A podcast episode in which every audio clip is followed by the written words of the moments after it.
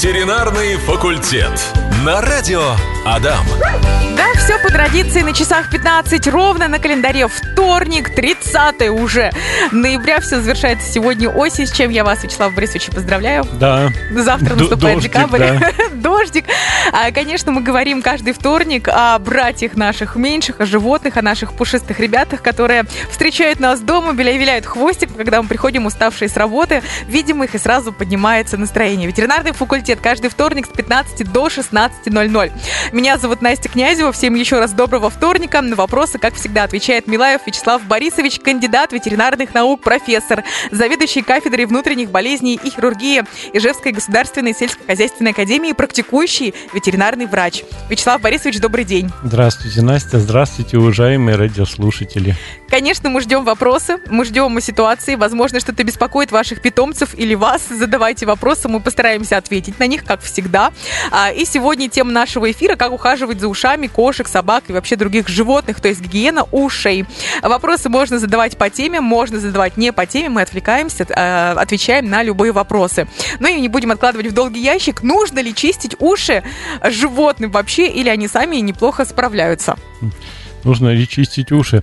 Ну, э, на самом деле, так скажу, если ушки здоровые, если ничего не беспокоит, я зачастую своим вот э, лю- людям, которые приходят, владельцам животных, всегда говорю даже такую фразу «не лезьте в уши». Это опасно. Да, они иногда даже такие глаза большие делают, как это не лезть, что это там за слово не лезть. Я именно говорю так, не просто там не чистите и прочее, не лезьте. В уши лезть им, в принципе, не нужно.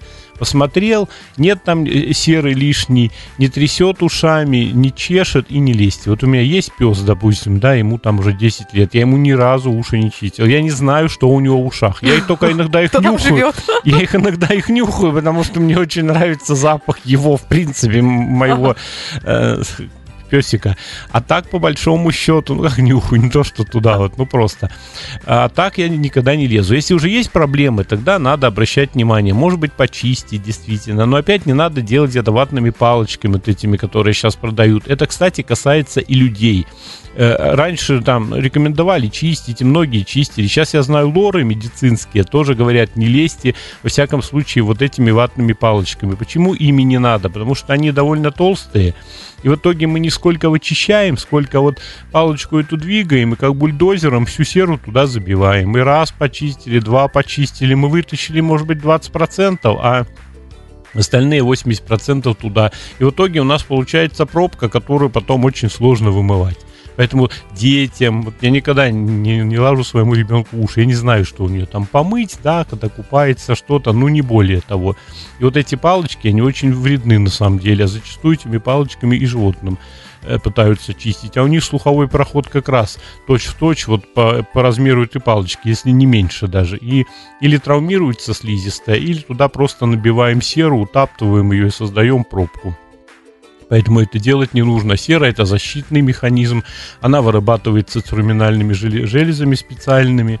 И она нужна. Когда ее много, когда воспаление, это плохо. Но там уже, по сути, скорее всего, надо обращаться к доктору. Поэтому не чистите. Вот снаружи ушную раковину можно почистить ваточкой, там, если сильно грязная, ну, пыль, допустим, или еще где-то побегал, где-то. Ну да, это можно сделать, а так нет.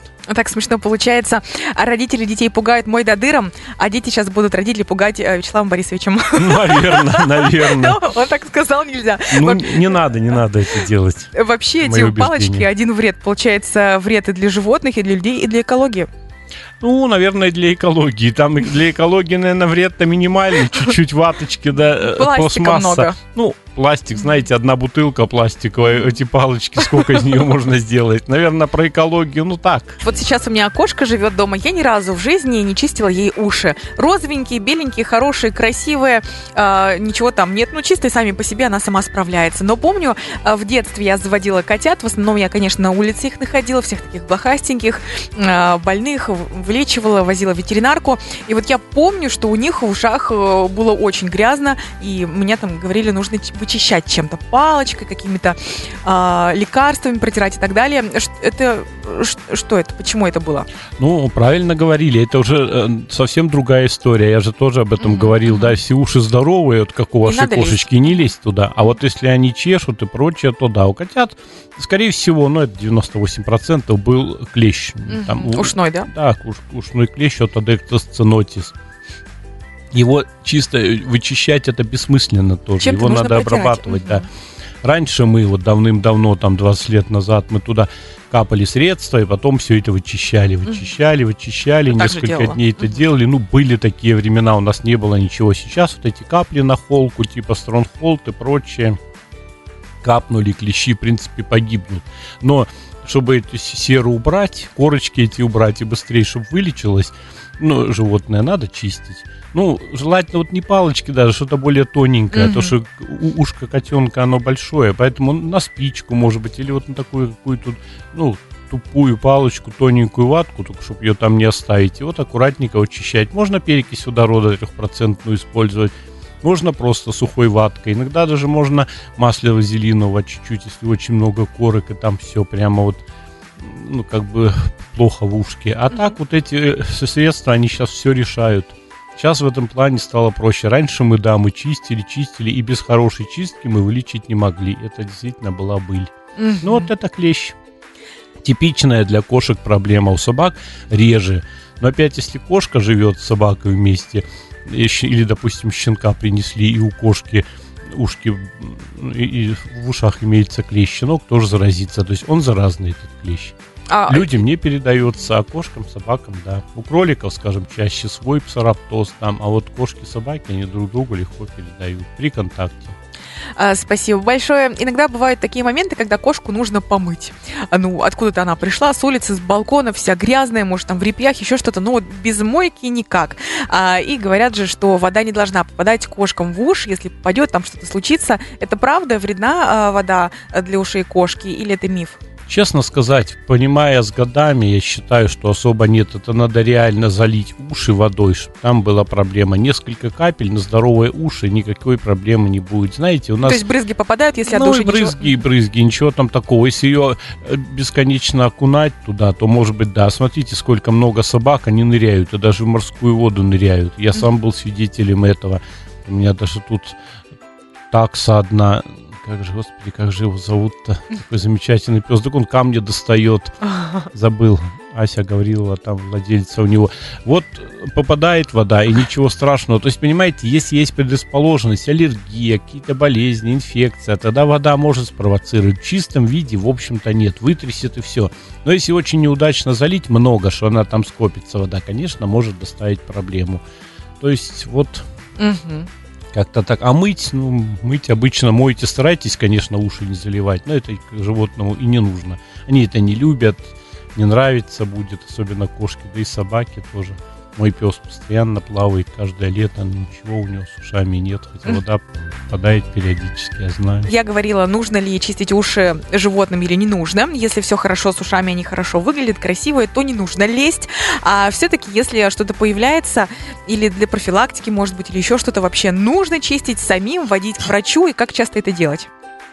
Ну, для профилактики, ну, в принципе, есть, конечно, лосьоны различные. В ветеринарии есть лосьоны хорошие, которые в ушки мы вливаем, зачастую просто закапали, потом какое-то время голову животного подержали, допустим, котика отпустили, он головой трясет и сам хорошо вычистит. То есть, как бы такое есть. И мы такие лосьоны, допустим, они ведь довольно дорогие, в большие объемы, а мы шприц там наберем, допустим, по, э, по, по одному миллилитру там все это влить и прочее. То есть ну, можно так.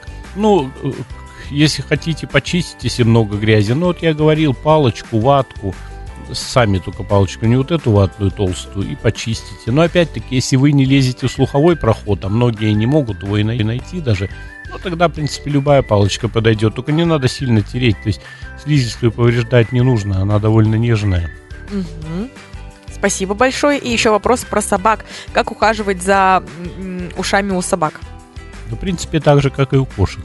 Если уши нормальные, то ничего делать не надо. Но тут особенности. Если вы, допустим, говорите о пуделе, да, у которых иногда очень много шерсти бывает в суховом проходе. Ее Ага. все-таки надо или выстригать, или даже иногда мы делаем такую, может быть, не очень хорошую процедуру, как бы, ну, чуть-чуть болезненную. Мы, эти, мы эту шерсть просто оттуда вытаскиваем пинцетом, накручиваем и выдираем ее, потому что по-другому никак. А Ух, у меня аж мурашки пошли. ну, они на самом деле более-менее переносят это. Иногда, конечно, легкий наркозик какой-то, но это редко делаю, стараюсь не делать. Но иногда эта шерсть склеена серой, и там уже сплошная пробка. Сделать ничего нельзя, поэтому можно только вот так вот.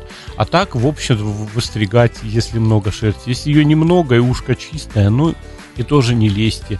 Ну, а что еще собак? Ну, посмотреть. Ну, собака всегда покажет, если у нее Болит. проблема с ушами. Она начинает трясти головой или наклонять голову в сторону больного уха или еще что-нибудь. Вот это повод или самим обратить на это внимание, или вести уже к врачу. На самом деле с ушами не все так просто. Это надо вглубь заглянуть и, в общем-то, прочее. У собак при этом чаще воспалительные заболевания бывают. Имейте в виду, очень часто бывают аллергии.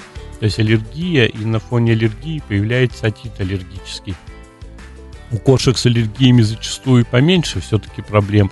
Но у них больше вот бывает клещ, ну, еще различная онкология, конечно, это полипы, доброкачественные, злокачественное новообразование, но это, наверное, уже другая тема. Ну, вот у кошек в возрасте появляется. Иногда, да, бывает так, что люди лечат одними, вторыми каплями, еще что-то, а на самом деле приходим, потом делаем отоскопию, находим там полип. Естественно, без его удаления вылечить невозможно. Удаляем, зачастую забыта проблема, даже у, у старой кошки. Если он не злокачественный, к сожалению, бывают иногда и злокачественные опухоли, там уже все, конечно, бывает плохо. Но, к счастью, это редко. К сожалению, они бывают, но, к счастью, это редко. Здравствуйте. Дворовой алабай. Часто трясет ушами. Как использовать профилактический лосьон зимой? Не станет ли от жидкости на морозе хуже?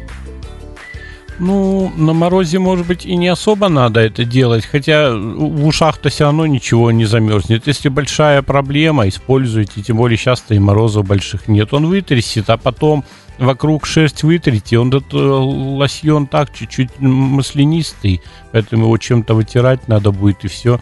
Но алабаю закапывать там по миллилитру, по два, может быть, но надо именно в слуховой проход попасть, не рядом, а именно туда. Подержать голову, чтобы растворилась, а потом уже потрясет. Но если не помогает, то, скорее всего, надо лечить капли какие-нибудь. Мы делаем соскобы, допустим, определяем вид возбудителя, грибки, там, бактерии или еще что-то. Отсюда уже назначаем препараты. Вообще, можно ли как-то на ранних стадиях распознать заболевания ушей у животных? Конечно, мы уже говорили об этом много раз. Начинают трясти, наклонять голову в сторону больного уха, чесать уши, появляются расчесы возле ушей. Вот это первый признак. Если этих признаков нет, скорее всего, и проблем нет.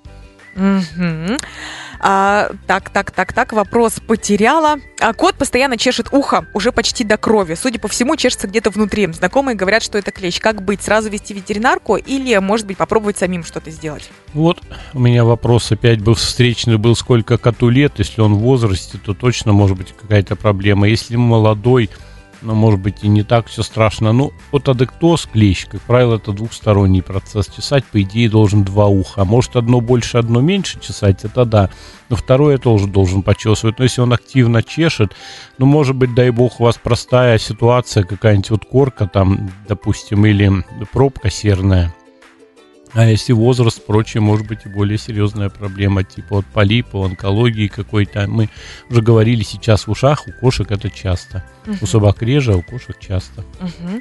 А, спасибо большое. И мы еще не говорили про уши других, э, других домашних животных. То есть поговорили про кошек, про собак.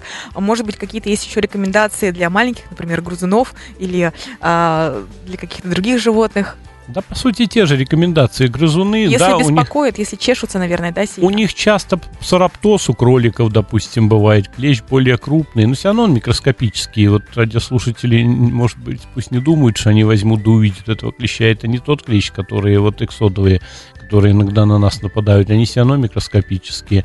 То есть у, у- у кроликов может быть такое, допустим, ну, у морских свинок тоже э, очень редко, но такие вещи бывают. Ну, принципе, те же признаки. Кролик, допустим, уши повесит, у него иногда уш- ушная раковина, с, с- ну, ушко свешивается, давайте скажем так. Ну, вот, ну и начинает как-то почесывать, иногда головой трется, то есть какие-то такие проблемы. Ну, заглянуть в ухо ведь всегда можно, откройте да загляните, не обязательно лазить чем-то туда. Мгм. Если видите грязь какую-то, много ее, жидкая, может быть, содержимое, тогда надо обращать внимание. Если чисто все, ну ничего и нет. Мгм. Все так же, все, все как у всех. Э, Что делать, если около ушек или за ухом редеет шерсть? Что это вообще такое может быть у животных? Вообще у животных или у кого-то конкретно? У животных. У собаки. Ну, может. если редеет шерсть, значит, явно она расчесывает. Значит, это проблема. Часто Что-то задают... беспокоит, значит. Да, да, конечно, значит, какие-то проблемы с ушами или с глазами, может, иногда с зубами, но все равно какая-то проблема есть. Если у кошки, часто задают такой вопрос люди, вот у кошек, почему редеет шерсть, у них, в принципе, это бывает нормальным явлением. Если симметрично выпадает на одной и на другой стороне, это нормально, потому что под ухом у, ко- у кота зачастую шерсть более редкая, чем где-то. То есть это нормально. Если нет там припухлостей, повреждений кожи, корочек, это нормально. Спасибо. А, следующий вопрос. Есть подозрение, что у собаки повреждена барабанная перепонка. Что делать? Ну, интересно, а как вот определили, повреждена она или не повреждена, вот как-то люди определили, да? Ну, что делать? Конечно, тут к врачу уже надо. Мы, допустим, отоскопию делаем, то есть специальным инструментом, тоненьким, под контролем ви- видеокамеры. Это грозит Ходим и ш- смотрим. потерей слуха? Это может и грозить потерей слуха, может и нет. Барабанная перепонка все-таки восстанавливается. Из-за чего эта проблема возникла? Бывает перфорация спонтанная, допустим, из-за инфекции. Иногда средний отит проявляется тем, что все нормально, ушко чистенькое. Люди смотрят, врачи смотрят, даже ничего не находят, а надо залезть просто глубже вот э, методом отоскопии. И тогда все это увидеть и уже, может быть, вымывать э, содержимое, удалять инфекцию. То есть, ну вот почему она перфорирована барабанная перепонка? Почему Ну, это произошло? Нужно да, искать да, причину. Да, да.